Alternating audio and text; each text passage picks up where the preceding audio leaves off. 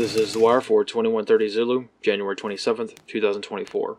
Precedence is routine. Information cutoff is 2030. Bottom line up front. Trucker protests begin organizing for the southern U.S. border. Beginning with international events, in the Middle East, as the war in Gaza continues, Israel amplifies rhetoric indicating possible actions in Lebanon. Israeli forces have been observed to increase defenses along the northern border with Lebanon over the past couple of months, but it is unclear as to if this is a continuation of previous defensive tactics or if this is an indicator of a widening conflict. Analysts comment. At this point, it's unlikely that Israel would expand the conflict into Lebanon yet, whilst being bogged down and fully committed in Gaza. However, as this conflict has remained one of the most vicious in recent memory, anything goes. In the Red Sea Horn of Africa region, the fire on board the merchant vessel Marlin Luanda continues. The crew has not abandoned ship, and the general plan appears to be to let the fire burn out as long as more compartments do not become affected. This vessel is reportedly carrying a cargo of aviation fuel, owing to the intensity of the flames as first observed immediately after the strike. On the home front, in Texas,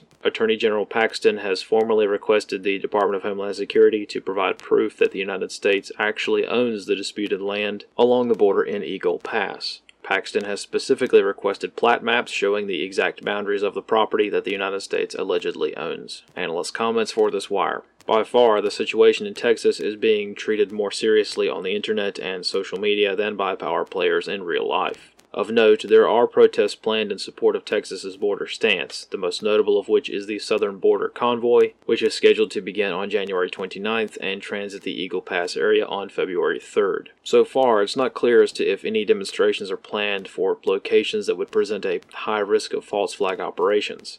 However, as the southern border is one of the most sensor dense locations in the United States, prudence and situational awareness is always recommended. This concludes the wire for 2130 Zulu, January 27th, 2024.